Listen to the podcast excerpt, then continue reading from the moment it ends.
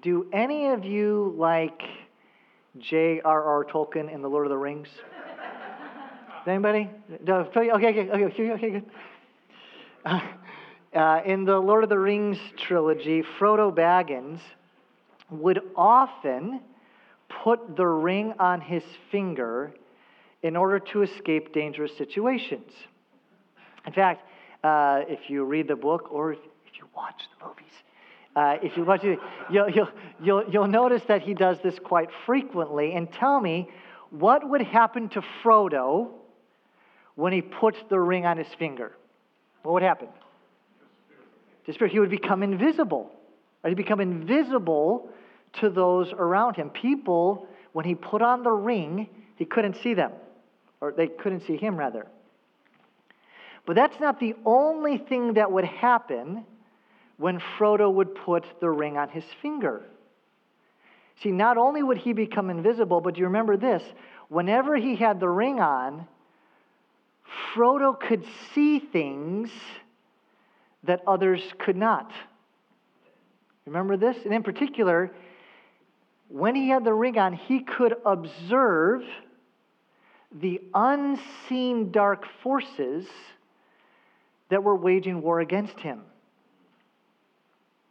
Right? The ring, for all that it could do, it could also help him see that he was engaged in a battle against evil powers. Well, in many ways, that's exactly what Ephesians 6 does for us.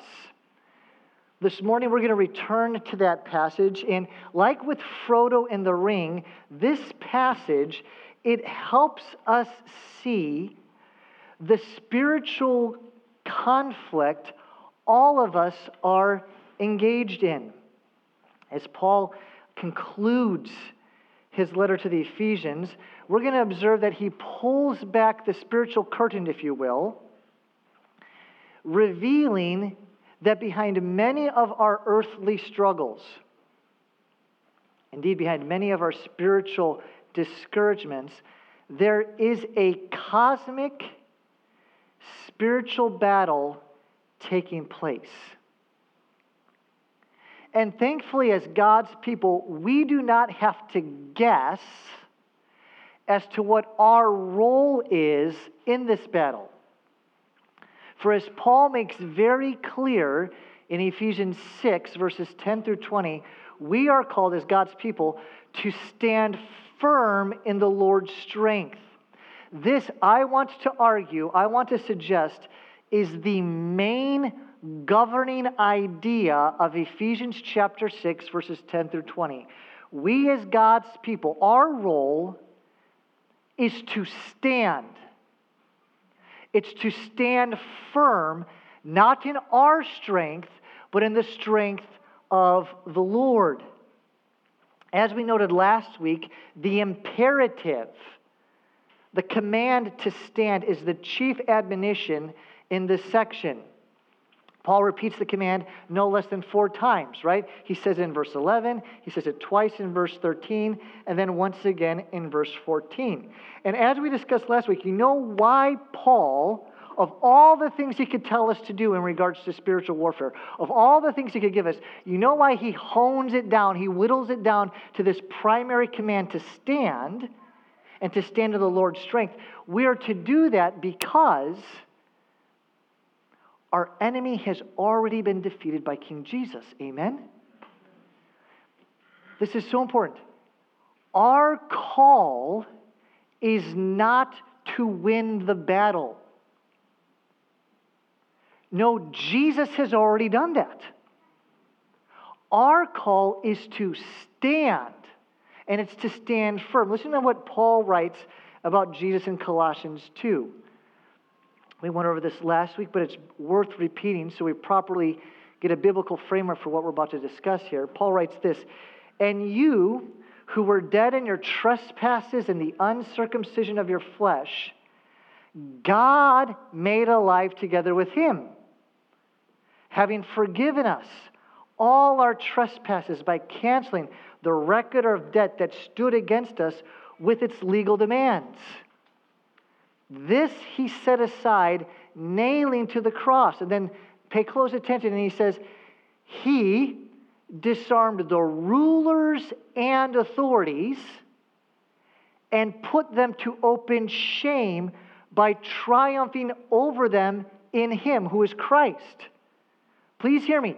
The very rulers and authorities Paul describes and mentions in Ephesians 6:12 Jesus Christ has disarmed, put to shame, and triumphed over them.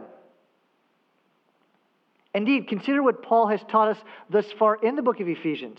In particular, note, note what Paul has said about the heavenly places.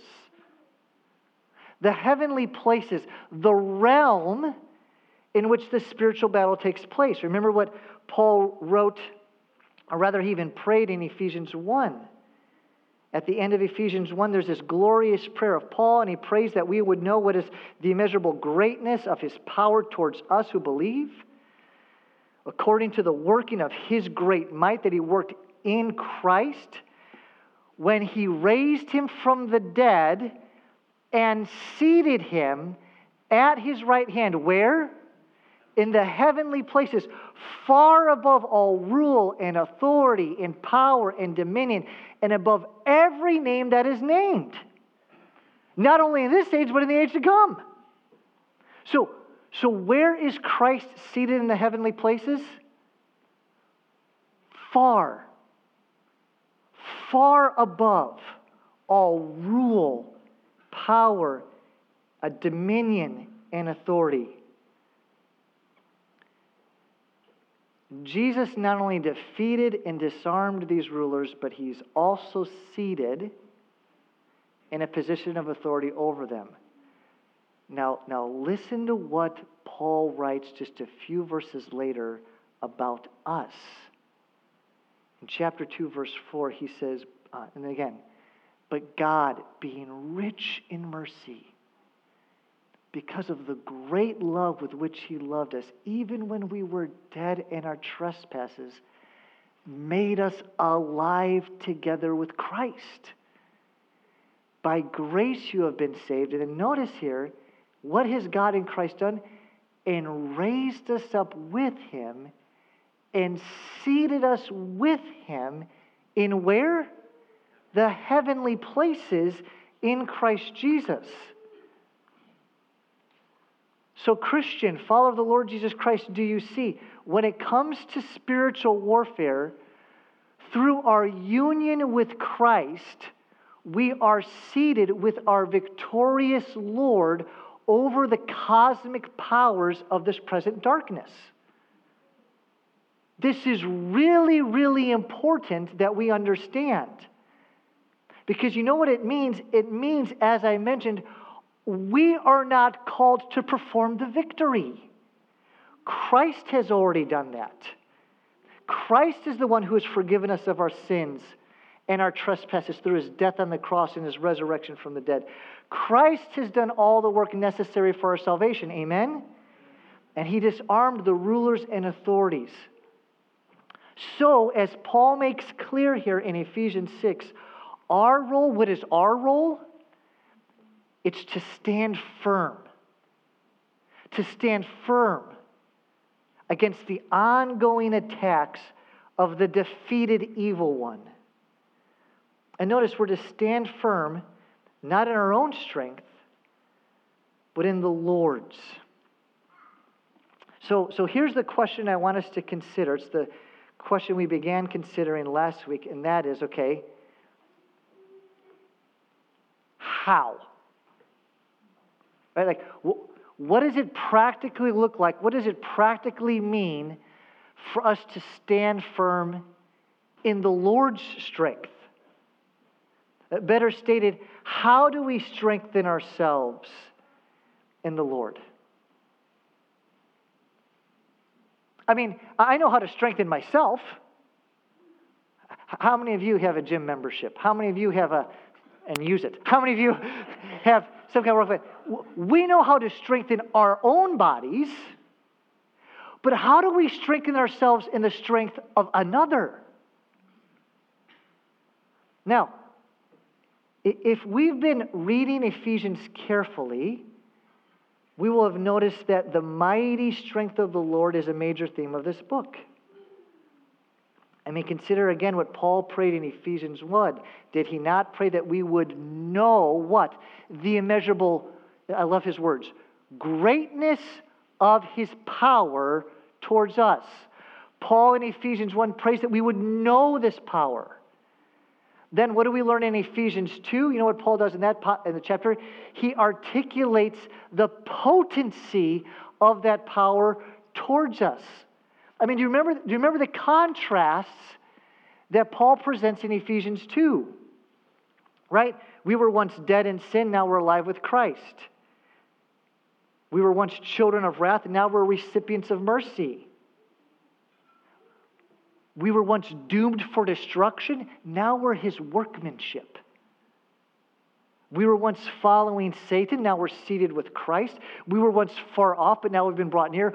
All of this because of the mighty power of God at work in us. Amen? What power? Now, here at the conclusion of Ephesians, Paul says, stand in it. Stand in this strength, not your own, but this power that I've been praying you would know, this power that I've shown you. Now I want you to stand in it. Great, Paul. We're on board. How? Well, he tells us there are three actions believers must take if we're going to stand firm in the Lord. And the first is, we talked about this last week, we need to first have an awareness of our adversary, right? As Paul made clear in verse 12, we do not wrestle against flesh and blood, but against the rulers and authorities and the cosmic powers, and forces of evil in the heavenly places it's, it's no small thing that one of the first things Paul says on the heels of standing firm is he wants us to know who our adversary is. But then, secondly, and I would argue chiefly or primarily, the way that we stand in the Lord's strength, the way that we appropriate the Lord's strength into our everyday lives, is by what he calls us to do next, and that is to be equipped with God's armor. So if you haven't already, please turn with me to Ephesians 6. Yes, I know that was a long introduction. Don't freak out, okay? Please turn with me to Ephesians chapter 6. That's page 979.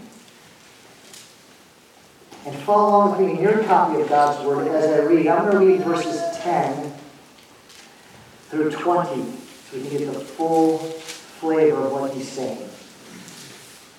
So Paul writes this. Finally, be strong in the Lord and in the strength of his might. How, Paul? Verse 11. Put on the whole armor of God, that you may be able to stand against the schemes of the devil. So if we have any doubt as to how we appropriate this strength, Paul has just told us. Put on the whole armor of God so that you can withstand the schemes of the devil. Verse 13. Or verse 12, rather. For we do not wrestle against flesh and blood, but against the rulers, against the authorities, against the cosmic powers over this present darkness, against the spiritual forces of evil in the heavenly places. The heavenly places we just looked at. Therefore, take up the whole armor of God, that you may be able to withstand it in the evil day. And having done all, to stand firm. Stand therefore. See where I'm getting this idea? Stand therefore, having fastened on the belt of truth, and having put on the breastplate of righteousness and as shoes for your feet, having put on the readiness given by the gospel of peace. In all circumstances, take up the shield of faith, with which you can extinguish all the flaming darts of the evil one. And take the helmet of salvation and the sword of the Spirit, which is the Word of God praying at all times in the Spirit, with all prayer and supplication. To that end, keep alert with all perseverance, making supplications for all the saints, and also for me, that words may be given to me, and opening my mouth boldly to proclaim the mystery of the gospel, for which I am an ambassador in chains, that I may declare it boldly as I ought to speak. Amen, amen. This is God's good, good word.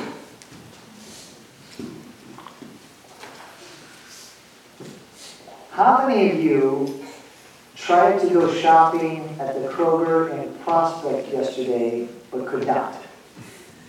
Anybody? All right? well, we'll still listen.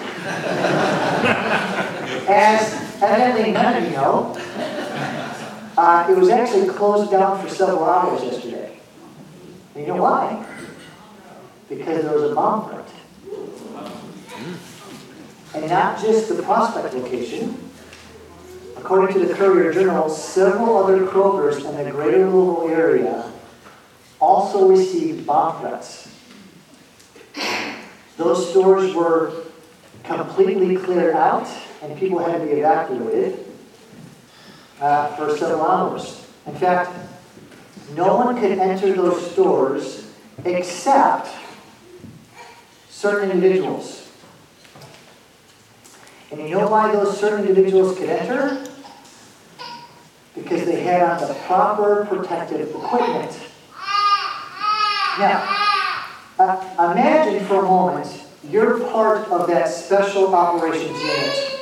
Okay, you, you get called to go to one of these local Krogers that had the bomb threat. Yet when you arrive, you realize that you forgot to bring in your protective vest. You have every other protective piece of equipment on. You have your glasses, you have your boots, you have everything. But you just, you just forgot your vest. Would you even dare to enter that Kroger? No, of course not. I mean, walking into a dangerous situation, an environment like this, it's nerve wracking in and of itself. Who would even dare to enter such a dangerous situation without wearing all of the protective equipment? Yet sadly, when it comes to spiritual warfare, that's precisely what many Christians do. Notice how often Paul says to put on the whole armor of God. But it's not a throwaway word. He says in verse 11 and verse 13. For us to stand in the Lord's strength, we must wear every piece of God's armor. That is, we cannot pick and choose which ones we like, and which ones we want to wear. To, I mean, to wear some pieces while ignoring others would be like walking into a bomb threat without a protective vest. Second, I want you to notice that this is whose armor? God's armor. I'm inclined to think that Paul is referencing Old Testament imagery of our God being a warrior, that he is thinking about Romans at this time. Because in Isaiah 11, 1 through 5, and Isaiah 55, 19, God is described as a warrior, wearing these items. And as our great warrior, God has assigned us, please hear me, specific equipment he wants us to wear in order to, again, stand. To stand firm, to not give an inch to the attacks of our defeated enemy. God has assigned us, here's what I want you to wear. Now, not to be Captain Obvious, but there's a real important application here, isn't there? And you know what that is? It's this. Friend, please hear me. Standing firm in the Lord's strength requires humility. You see, putting on God's armor requires you to submit to God's methods for spiritual warfare, not your own. Do you see that? In order to wear this battle gear, you must have a spirit of humility. You must confess, Lord God, I'm trusting you in your means for resisting the evil one, not my own ideas. Far too many Christians approach spiritual warfare with the wisdom and cleverness of man rather than the armor of God. And you know why? Because they find God's methods too simplistic and outdated. And I would say, friends, such notions are not only foolish, but if we're reading our Bibles carefully, they're dangerous. So let us, in humility, look at these pieces of God's armor that we all must put on. Just as Paul called us to put off the old man and put on the new self in Christ in chapter 4, so too now he calls us to put on the whole armor of God. So let's examine these. There are six pieces of God's armor. Uh, this morning, though, we're just going to look at the first three. And as we do, I want to invite you to see, to do some, some serious self examination and to see if any of these elements are lacking in your spiritual wardrobe. If there are any elements that you are ignoring and just leaving in the closet. So, first, notice we are to put on the belt of truth. Look again at verses 13 through 14. Paul writes, Therefore, take up the whole armor of God, that you may be able to withstand in the evil day, having done all to stand firm. Stand, therefore, having fastened the belt of truth. Now, for those of you that wear belts, you don't have to say it out loud, but have you ever missed a belt loop before? You know, you're, wearing a belt, you, you, got, you, have you ever done something like that? I'm, guessing there's some of the chuckles you have. It, it can at times can be embarrassing. Now, imagine though walking around uh, with a belt on, but not fastened. You know, they're just hanging loosely. And I'm not getting inappropriate here, but okay. I, Easy. okay, yeah. Here's what like this, okay? Not, not only, not only does this look what? An array of adjectives. Not only does it look, we'll say silly, but it does not achieve the function of keeping my pants up. Right? And I appreciate that. laugh. Yes, it doesn't keep my pants up. What I want you to notice is this Paul just doesn't want the truth around us. Like, like an unbuckled belt. No, he calls us to fasten the belt of truth. That is, he wants it tight and secured around us. Truth, as we've seen in the book of Ephesians, is a significant thing. Faith, the ultimate standard of truth is biblical truth revealed in Scriptures. I mean, what did Paul teach us earlier in chapter 4 when he writes, But that is not the way you learned Christ, assuming that you heard about him and were taught in him, as the truth is in Jesus. Friends, please hear me.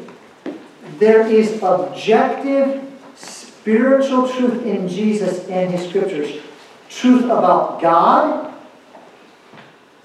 ourselves, life, reality, and the future. And without it, we do not have a chance in the spiritual battles that come our way. And notice, as I said, we're called to fasten the belt of truth. That is, we're not just to have it on like a loose belt, but securely around us. So, how do you fasten on the belt of truth? I want to suggest you do it in two ways. The way that you fasten on the belt of truth is by loving it and believing it. Listen to what Paul writes in 2 Thessalonians, verses 9 through 12.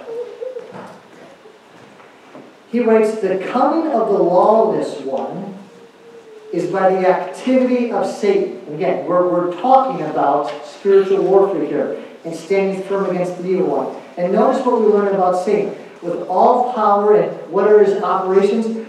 False signs and wonders. And with all wicked deception for those who are perishing. Why? Because they refuse to love the truth and so be saved.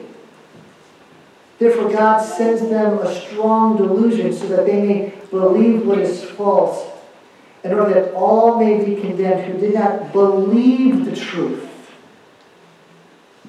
but had pleasure in unrighteousness.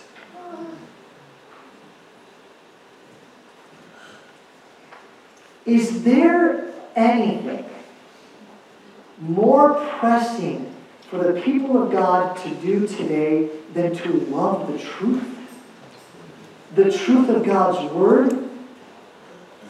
Oh, that we would turn away from the deception and the lies spewed by the evil one that are rife all around us. That we would not try to nuance these lies as some are in the habit of doing, into thinking that these lies, these falsehoods, are good. Christians, we are to be the ones who love the truth and believe it. Indeed, we are to be the ones who speak the truth in love to one another. I mean, what did Paul write in Ephesians 4.15? He says, rather, speaking the truth in love. We are to grow up in every way into Him who is the head, into Christ. And then a few verses later, therefore, having put away falsehood, let each one of you speak the truth with his neighbor. For we are members one of another. Christian, to, if you want to fasten the belt of truth so you can stand firm, listen to me.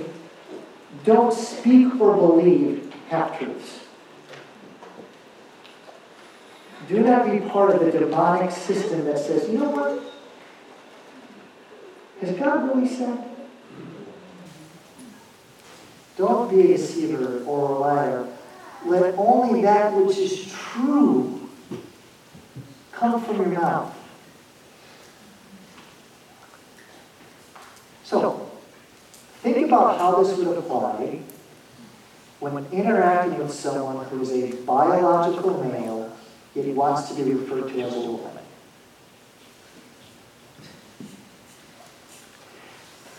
You know what that person is doing? They are believing a lie. Mm-hmm. As one theologian put it, a transgender person is a confused mind in a true body. And for a Christian to concede and agree to the use of their preferred pronouns is to perpetuate a lie and to aid in the deception. That is neither truthful nor is it loving. That is not speaking the truth in love. Indeed, what do we learn in that Second Thessalonians passage?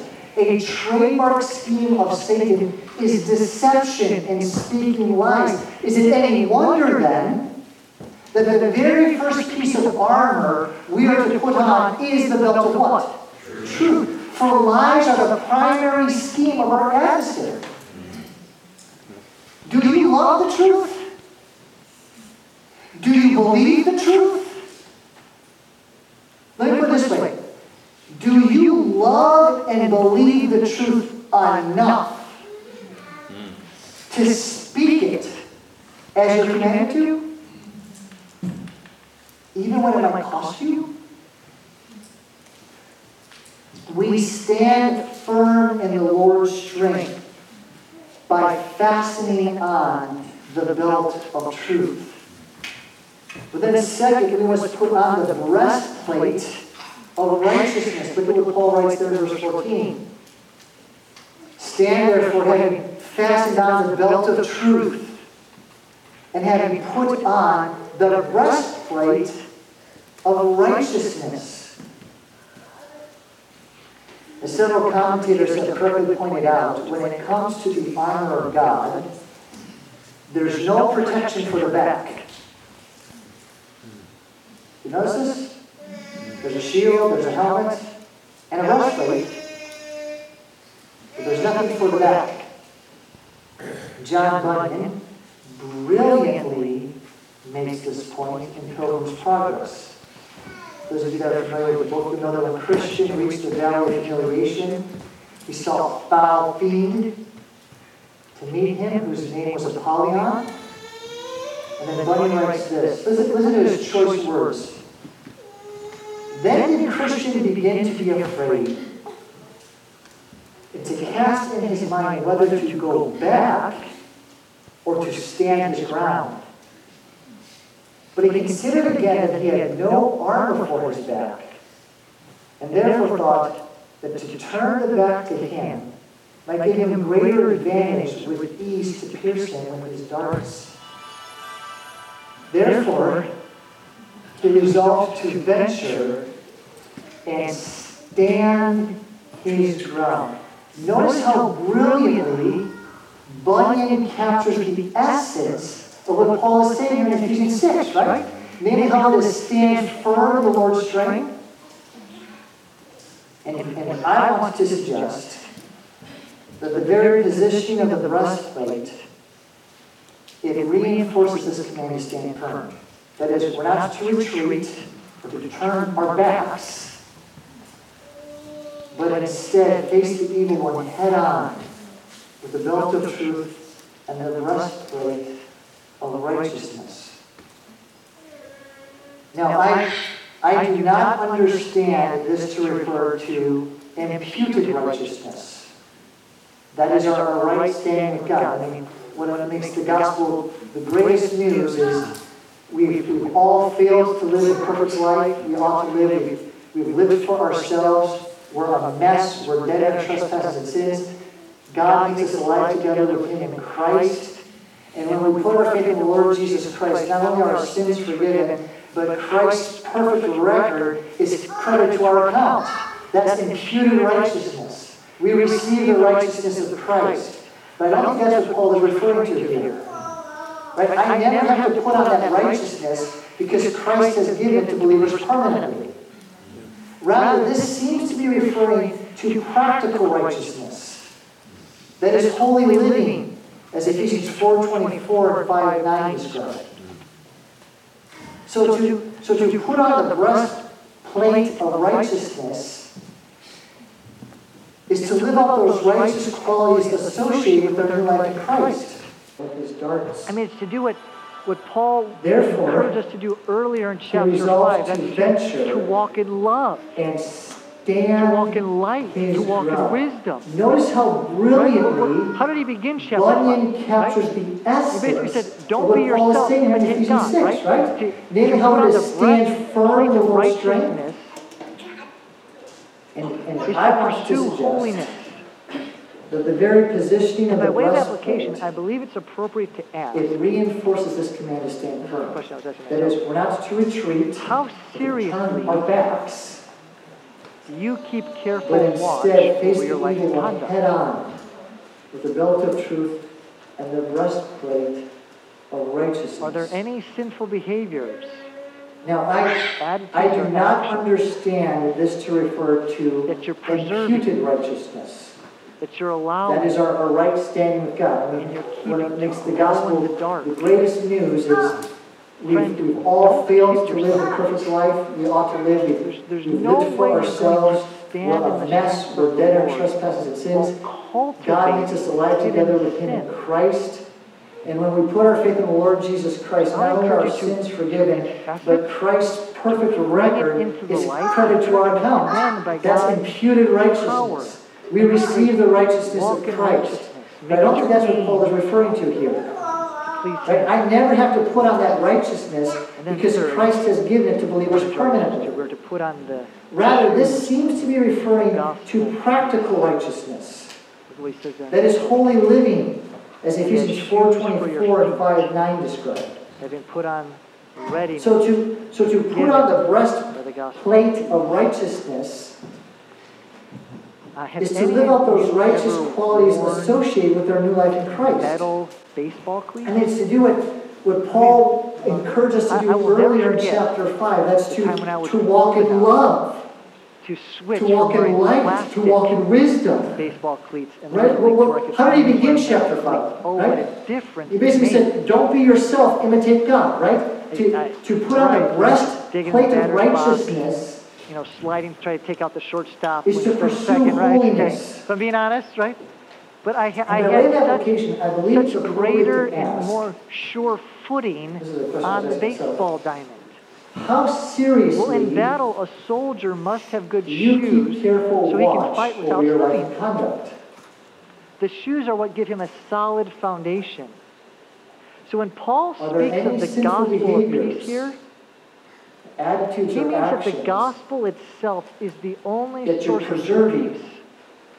that you're allowing Because of Jesus Christ, we now have peace grow in the dark. with God, Friend, and we also have the yourself. peace of God. There's, there's no 4 way you're going to stand in the strength And of I want to Lord suggest that it's while this cultivating hidden sin. that gives us a secure foundation So I want to encourage you to, against to the attacks confess of the evil one. To bring it into the But light, that's not all. to Notice determine, also and then by God's power and His grace, walk in do. Shoes are righteousness. Make it your aim. Because that's just what they Please do. stand. Notice how Paul describes them, And right? then third, Notice I want they are to make us to, put on the ready shoes to share the gospel. gospel peace. It's one of the primary ways And as shoes that we for your strengthen feet, ourselves in the Lord is by and sharing put on Christ. readiness given. The good news of how in. Christ, we who were once enemies of God, Uh, have any now be at peace with Him as beloved children. metal baseball cleats? Some. And just by way of application, I, will I never forget the time when I was old enough ready to share the gospel? to switch from wearing plastic When was the last time to you invited someone to cleats? Oh, the difference it Christ and to put their faith in Jesus? A, a variety of things. You dig in the batter's box, you know, Remember, sliding, trying to to take out the shortstop, you know, split second, right? Okay. But being honest, right? But I, I had such, one guy put on such uh, greater breastplate 'cause and he, he really more sure footing And, and that guy will on have the to put on the baseball belt diamond. 'cause he's really into truth.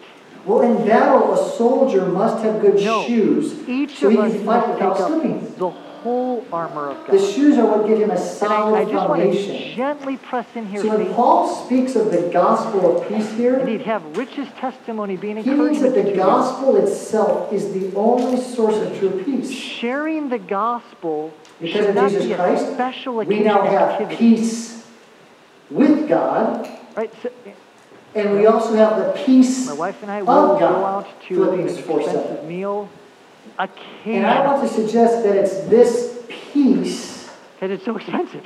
that gives us a secure For, foundation for certain highlights. against the attacks of evil. That's not how we ought to think about evangelism. But that's not all. Notice also what we learn about these shoes. right?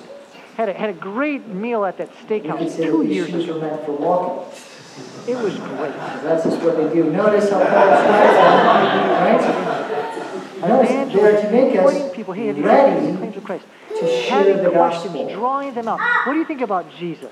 Faith, one of the primary ways As Rich is trying to do over in the Czech Republic, that we strengthen ourselves in the Lord is by asking these people what they sharing think about and then pointing them, saying, have you considered The good news of how in Christ we who were once enemies of God can now be at peace with Him as beloved children. What would need to change in your life? And just by way of application, can I ask, are your feet ready Better to share the gospel? what fears or concerns When was the last time When you need to invited someone to consider the to the claims Lord of Christ and to put their faith in for you Jesus? to regularly and faithfully share Christ with others? Remember, we're to take up the What fears do you need whole to of over to Him? Paul doesn't say, you know what, let's have one guy put on uh, the breastplate because he, he really likes holiness. And, and that guy will have him put on the belt because he's really into truth. In 1655, No, the Puritan each of us must take up William the whole armor of God. entitled And I, I just want to gently press in here, faith. It's three And you volumes, have Rich's testimony being encouragement to you. 261 chapters, and 1,400 Sharing the gospel should not be a special occasion all just an activity. exposition of these 11 verses, Right, so, Ephesians 6, You know, through 20. My wife and I, we will go out to an In the book, meal makes this really, I think, inspiring yet challenging observation. And It is so expensive. All right. For, for certain highlights, In right? heaven, That's not how we ought to think about evangelism, armor, but in robes. right? Had a, had a great meal at that steakhouse two years ago. Pieces of armor to be worn. It was great. Must It's not how it ought to be with evangelism. Evangelism, in pointing people, hey, have you considered the claims of Christ? Having questions, drawing them out. What do you think about Jesus? May we who belong As Rich is trying to do over in the Czech Republic, right? You know, asking these people what they think about that, and then pointing them, saying, have you considered who Jesus is and his claims? Let me ask you this. What would need to change in your life to make this happen? Better stated, what fears or concerns would you need to entrust over to the Lord for you to regularly and faithfully share Christ with others? What fears do you need to entrust over to Him? So that you could speak forth the mystery of Christ, which Paul asks prayer for. In 1655, the Puritan minister William Gurnall published a book entitled The Christian in Complete Armor. It's three volumes, 261 chapters, and 1,472 pages. Get this, and it's all just an exposition of these 11 verses, Ephesians 6, 10 to 20. In the book, Gurnall makes this really, I think, inspiring yet challenging observation, and with this I close.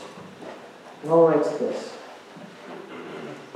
He says, In heaven, we shall not appear in armor, but in robes of glory. But here, the pieces of armor are to be worn night and day.